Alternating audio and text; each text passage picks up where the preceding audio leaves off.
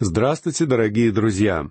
Мы продолжаем наше изучение книги Откровения, и сегодня приступим к разговору о 14 главе этого произведения.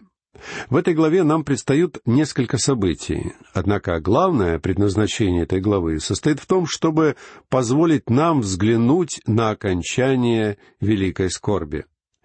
Эта глава является еще одним тематическим отступлением, которое прерывает последовательное изложение хронологических событий данной книги. Вы наверняка уже поняли, что на протяжении всей книги Откровения апостол Иоанн неоднократно использует один и тот же прием. В предыдущих главах мы уже не раз видели, как апостол приводит последовательность из семи событий или из семи персонажей. Обычно в каждой последовательности между шестым и седьмым элементами мы встречаем небольшое отступление. На первый взгляд может показаться, что это отступление не имеет никакого отношения к самим описываемым событиям. Однако все эти отступления носят пояснительный характер, объясняя происходящее и отвечая на определенные вопросы. Именно такую роль выполняет изучаемая нами глава. Эта глава, что вполне естественно, также связана с серией из семи персонажей. В двенадцатой и тринадцатой главах книги Откровения нам предстали семь персонажей, которые один за другим появляются при звуке седьмой трубы периода Великой Скорби. В двенадцатой главе мы увидели жену, облеченную в солнце, которая символизировала народ Израиля. Также мы увидели рожденного этой женщиной младенца, которым является Господь Христос. Кроме того, мы увидели красного дракона с семью головами, олицетворяющего сатану. А еще мы встретили воюющего с драконом архангела Михаила. И, наконец, в этой главе фигурировал остаток Израиля. 144 тысячи свидетелей, запечатленных Божьей печатью, благодаря чему им удастся пройти через период великой скорби. В тринадцатой главе нашим взором предстали еще два персонажа. Одним из этих персонажей является дикий зверь, выходящий из моря. Этот зверь одновременно олицетворял политическую власть, а также личность, обладающая этой властью. Вторым персонажем являлся зверь, выходящий из земли. Этот второй зверь являлся символом великого религиозного лидера, который появится в конце времен. После представления нам этих семи персонажей следует четырнадцатая глава, которое является тематическим отступлением. Совершенно очевидно, что это тематическое отступление было невозможно вставить между шестым и седьмым персонажами, то есть между первым и вторым зверем. Совершенно очевидно, что Иоанну было необходимо рассматривать этих зверей вместе, ибо они подобны сиамским близнецам, связь между которыми разорвать нельзя. Это и является причиной, почему 14 глава следует после появления седьмого персонажа. Даже это изменение в схеме изложения вновь отражает логическую последовательность книги Откровения. Эта книга вовсе не является совокупностью несвязанных видений или разрозненных символов, но строится в соответствии со строгим логическим, хронологическим и математическим порядком. Несколько новых персонажей предстают нашему вниманию в этой главе в дополнение к тем семи персонажам, которых мы уже видели ранее — и все это позволяет нам составить более полное представление о впечатляющих событиях двух предыдущих глав.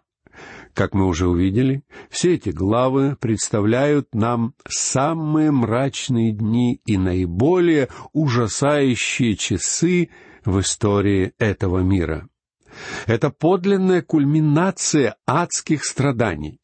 Поэтому у каждого думающего читателя должны возникнуть естественные вопросы. Каково придется Божьим людям в течение этого периода? Смогут ли они остаться верны Господу до самого конца, невзирая на все ужасающие обстоятельства, которые их окружают? Ответы на данные вопросы мы с вами найдем в этой главе. Однако, забегая вперед, я скажу, что великий пастырь, который отправился в путь, имея 144 тысячи овец в своем стаде, сам сопровождает их. Обратите внимание, что у него остается именно 144 тысячи овец, а не 143 тысячи 999. Он не потеряет ни одной из овец. Он искупил их, Он запечатлел их своей печатью, и Он сохранит их всех, ибо Он — великий пастырь своих овец. Эти овцы принадлежат не к тому стаду, которому принадлежим мы с вами сегодня — Однако добрый пастырь проведет их через период великой скорби. Именно эта картина предстает нам, когда мы начинаем изучение 14 главы. Поистине великим утешением является осознание того, что именно за агнцем, а не за ужасными зверями, окажется последнее слово. И поскольку за ним будет самое последнее слово, Вавилон великая политическая столица, великая коммерческая столица, великая религиозная столица мира в течение периода Великой Скорби неизбежно падет, а последователи зверя подвергнутся суровому суду. Хотя в течение периода скорби многие Божьи люди станут мучениками, они не проиграют, они одержат победу. Позвольте мне вновь присоединиться к словам Жана Кальвина, который сказал, «Лучше оказаться на стороне тех, кто сейчас терпит поражение, однако в конце концов одержит победу, нежели сегодня быть в числе побеждающих, которые в конце концов будут навеки проигравшими». Друзья мои, я очень рад, что я нахожусь на стороне истинных победителей. Христос наградит тех святых, которые претерпят мученичество ради Него. В девятнадцатой главе этой книги мы увидим возвращение Агнца на землю. И мы увидим, как наступает рассвет. Тьма и мрак постепенно рассеиваются, а яркое солнце праведности поднимается вместе с ним. Ну а теперь давайте посмотрим первый стих этой главы, где нам предстает этот агнец со своими святыми. «И взглянул я, и вот агнец стоит на горе Сионе, и с ним сто сорок четыре тысячи, у которых имя отца его написано на челах. Как мы уже убедились, изучая предшествующие главы, этот агнец — это, конечно же, Господь Иисус Христос. Гора Сион — это, несомненно, Иерусалим. И нет никакого смысла пытаться усмотреть здесь какое-то иное место, нежели земной Иерусалим, находящийся на земле Израиля. Первый стих этой главы изображает для нас спокойную и мирную сцену, которая открывает тысячелетнее царство на этой земле. Господь Иисус будет однажды править из Иерусалима. Сам Бог назвал этот город городом великого царя. В шестом стихе второго псалма он говорит, «Я помазал царя моего над Сионом, святою горою моею». Изначально Небесный Отец намеревался возвести Господа Иисуса на престол Давида в Иерусалиме, который, как мы знаем, располагается на горе Сион. На мой взгляд, фигурирующие здесь 144 тысячи святых — это те же самые святые, которые были запечатлены Божьей печати в седьмой главе. Однако я осознаю, что у этой точки зрения есть и определенные изъяны — тем не менее, если я все-таки прав, эти святые прошли через период великой скорби, подобно тому, как трое еврейских подростков из книги пророка Даниила прошли через раскаленную вавилонскую печь. Обратите внимание, что вместе с этими святыми на горе Сион стоит и Агнец.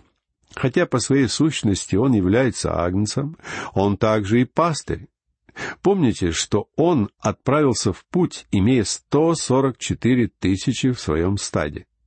И он прошел до самого конца периода скорби, сохранив все 144 тысячи. Он не потерял ни одной овцы. Друзья мои, в наши дни, когда нападки сатаны сбивают нас с ног, живой и победоносный Христос находится рядом с нами.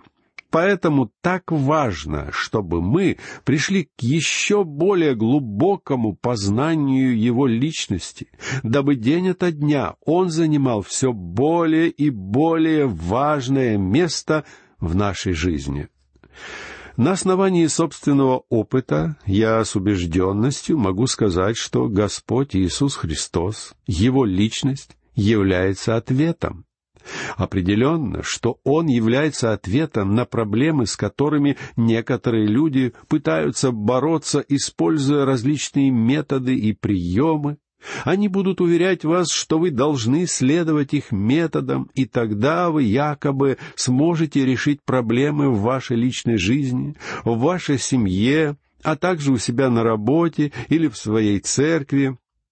Я сомневаюсь, что в какой-то период истории всем этим вопросам уделялось бы больше внимания, чем сейчас.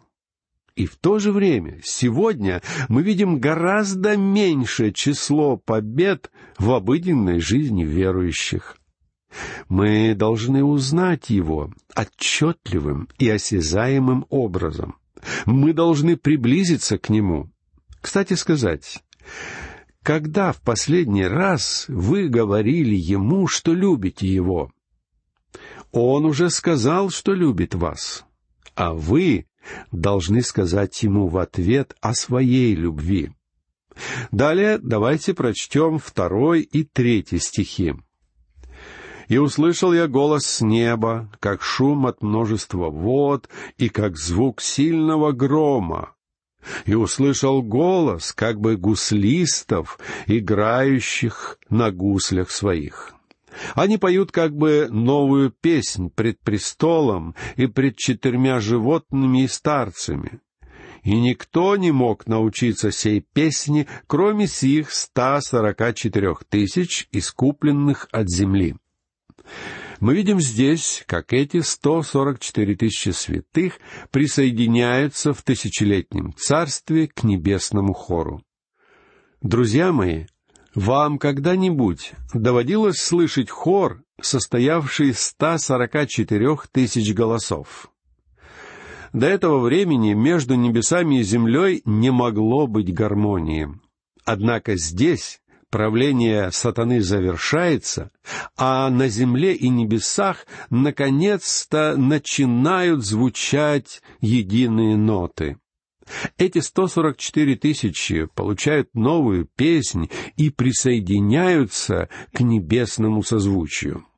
Они были скуплены от земли, что означает, что цена за них была оплачена, дабы они могли вступить в тысячелетнее царство на земле они не будут взяты на небеса.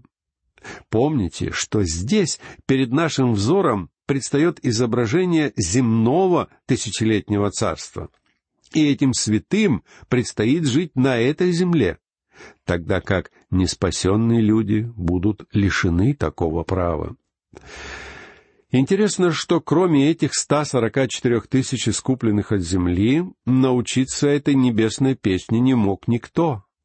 А все дело в том, что кроме искупленных никто не может воспевать хвалу Богу. И мне бы хотелось, чтобы данную истину признали и приняли те, кто занимаются музыкальным служением в наших церквях. Я прекрасно понимаю их стремление вовлечь в их музыкальное служение как можно больше людей. Однако, когда они создают хоровые группы из числа неспасенных, им, по крайней мере, не следует просить неверующих людей петь песни искупления. Не просите неверующих произносить слова этого замечательного гимна «О благодать, спасен тобой я из пучины бед, был мертв и чудом стал живой, был слеп и вижу свет». Если неспасенный человек будет вынужден петь этот гимн, вы сделаете его лжецом.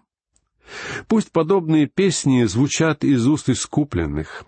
Псалмопевец писал в начале 106-го псалма. «Славьте Господа, ибо Он благ, ибо вовек милость Его». Тогда скажут избавленные Господом, которых избавил Он от руки врага. Друзья мои, никто, кроме искупленных, не может сказать, что Господь Бог благ. Именно по этой причине нам необходимо говорить об этом людям.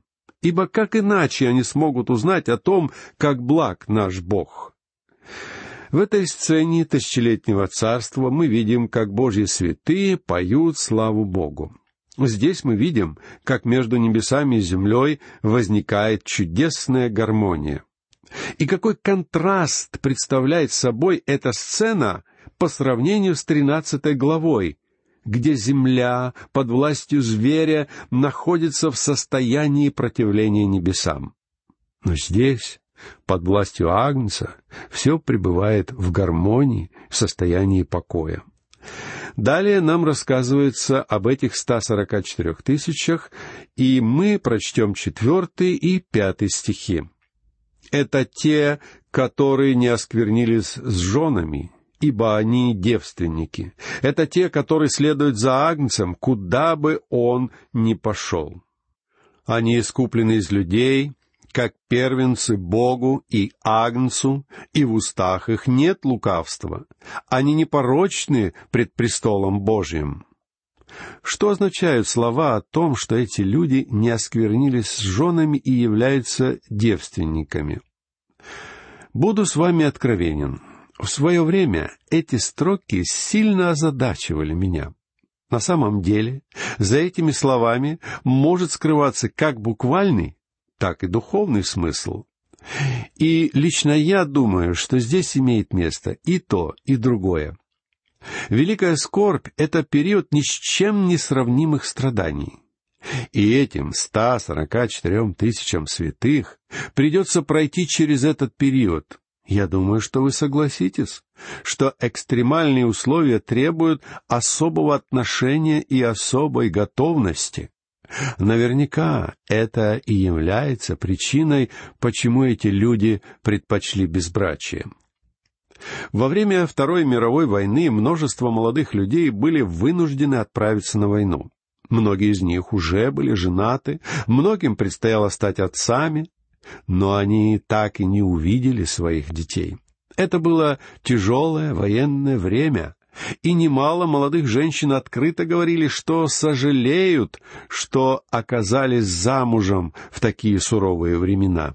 Так вот, период скорби будет настолько пугающим временем, что наиболее мудрые и предусмотрительные предпочтут не жениться и не выходить замуж. Вы можете вспомнить, что пророк Иеремия также жил в весьма суровый период, во времена Вавилонского пленения. Именно из-за того, что это было очень мрачное время, Бог запретил пророку жениться. Давайте прочтем первые четыре стиха шестнадцатой главы книги пророка Иеремии. «И было ко мне слово Господне, не бери себе жены, и пусть не будет у тебя ни сыновей, ни дочерей на месте сем. Ибо так говорит Господь о сыновьях и дочерях, которые родятся на месте сем, и о матерях их, которые родят их, и об отцах их, которые произведут их на сей земле. Тяжкими смертями умрут они, и не будут ни оплаканы, ни похоронены будут навозом на поверхности земли, мечом и голодом будут истреблены, и трупы их будут пищей птицам небесным и зверям земным. Наш Господь Иисус тоже говорил о несчастных матерях, которым доведется заботиться о своих маленьких детях в период великой скорби. Мы читаем это в девятнадцатом стихе двадцать четвертой главы Евангелия от Матфея. Горе же беременным и питающим сосцами в те дни. Мы живем во времена, когда брак является чем-то важным и значимым. Более того, в Священном Писании мы читаем обращенные к Ною слова Бога о том, что задача людей — это плодиться, размножаться и наполнять землю. Однако едва ли можно поверить, что это Божье повеление применимо в отношении мира, стоящего перед лицом проблемы перенаселенности. Едва ли все это относится к тому времени, когда верующие будут воочию видеть приближение конца времен. Вот почему эти люди выбрали безбрачие. Также мы знаем, что в течение периода Великой Скорби в мире будет наблюдаться особенно мощный всплеск безнравственности и падения моральных устоев. Но эти 144 тысячи Божьих святых сумеют сохранить себя от влияния грехов Великой Скорби. Если взглянуть на прелюбодеяние в духовном смысле, то в Ветхом Завете идолопоклонство открыто называется духовным блудом. Классическим примером этого является шестнадцатая глава книги пророка Иезекииля, где мы читаем, как Бог произносит суровые слова обвинения в отношении идолопоклонства всего Израиля. Это идолопоклонство он называет словом «блудодеяние». Однако 144 тысячи святых периода скорби сумеют избежать поклонения зверю и его образу в эти тяжелые времена скорби. По этой причине слова о том, что эти святые не осквернились женами и являются девственниками, по всей видимости, относятся к их целомудрию как в духовном, так и в буквальном смысле. И это, надо заметить, выглядит весьма логично. Но самое главное, что сообщается нам об этих святых, это, что в устах их нет лукавства, и они непорочны пред престолом Божьим. Может быть, они непорочны, потому что они были очищены великой скорбью. Ничего подобного. Они непорочны, потому что их одеянием является праведность Христа. Друзья мои, Именно таким образом я попаду на небеса. Мне предстоит попасть на небеса не потому, что я считаю себя достойным и хорошим, но потому, что я знаю, что я недостоин этого. Но не смотрите на меня свысока, потому что и вы также недостойны этого. Мы с вами являемся грешниками, спасенными благодатью Бога. И нам с вами нужно постоянно помнить об этом. На этом передача подошла к концу. Я прощаюсь с вами. Всего вам доброго.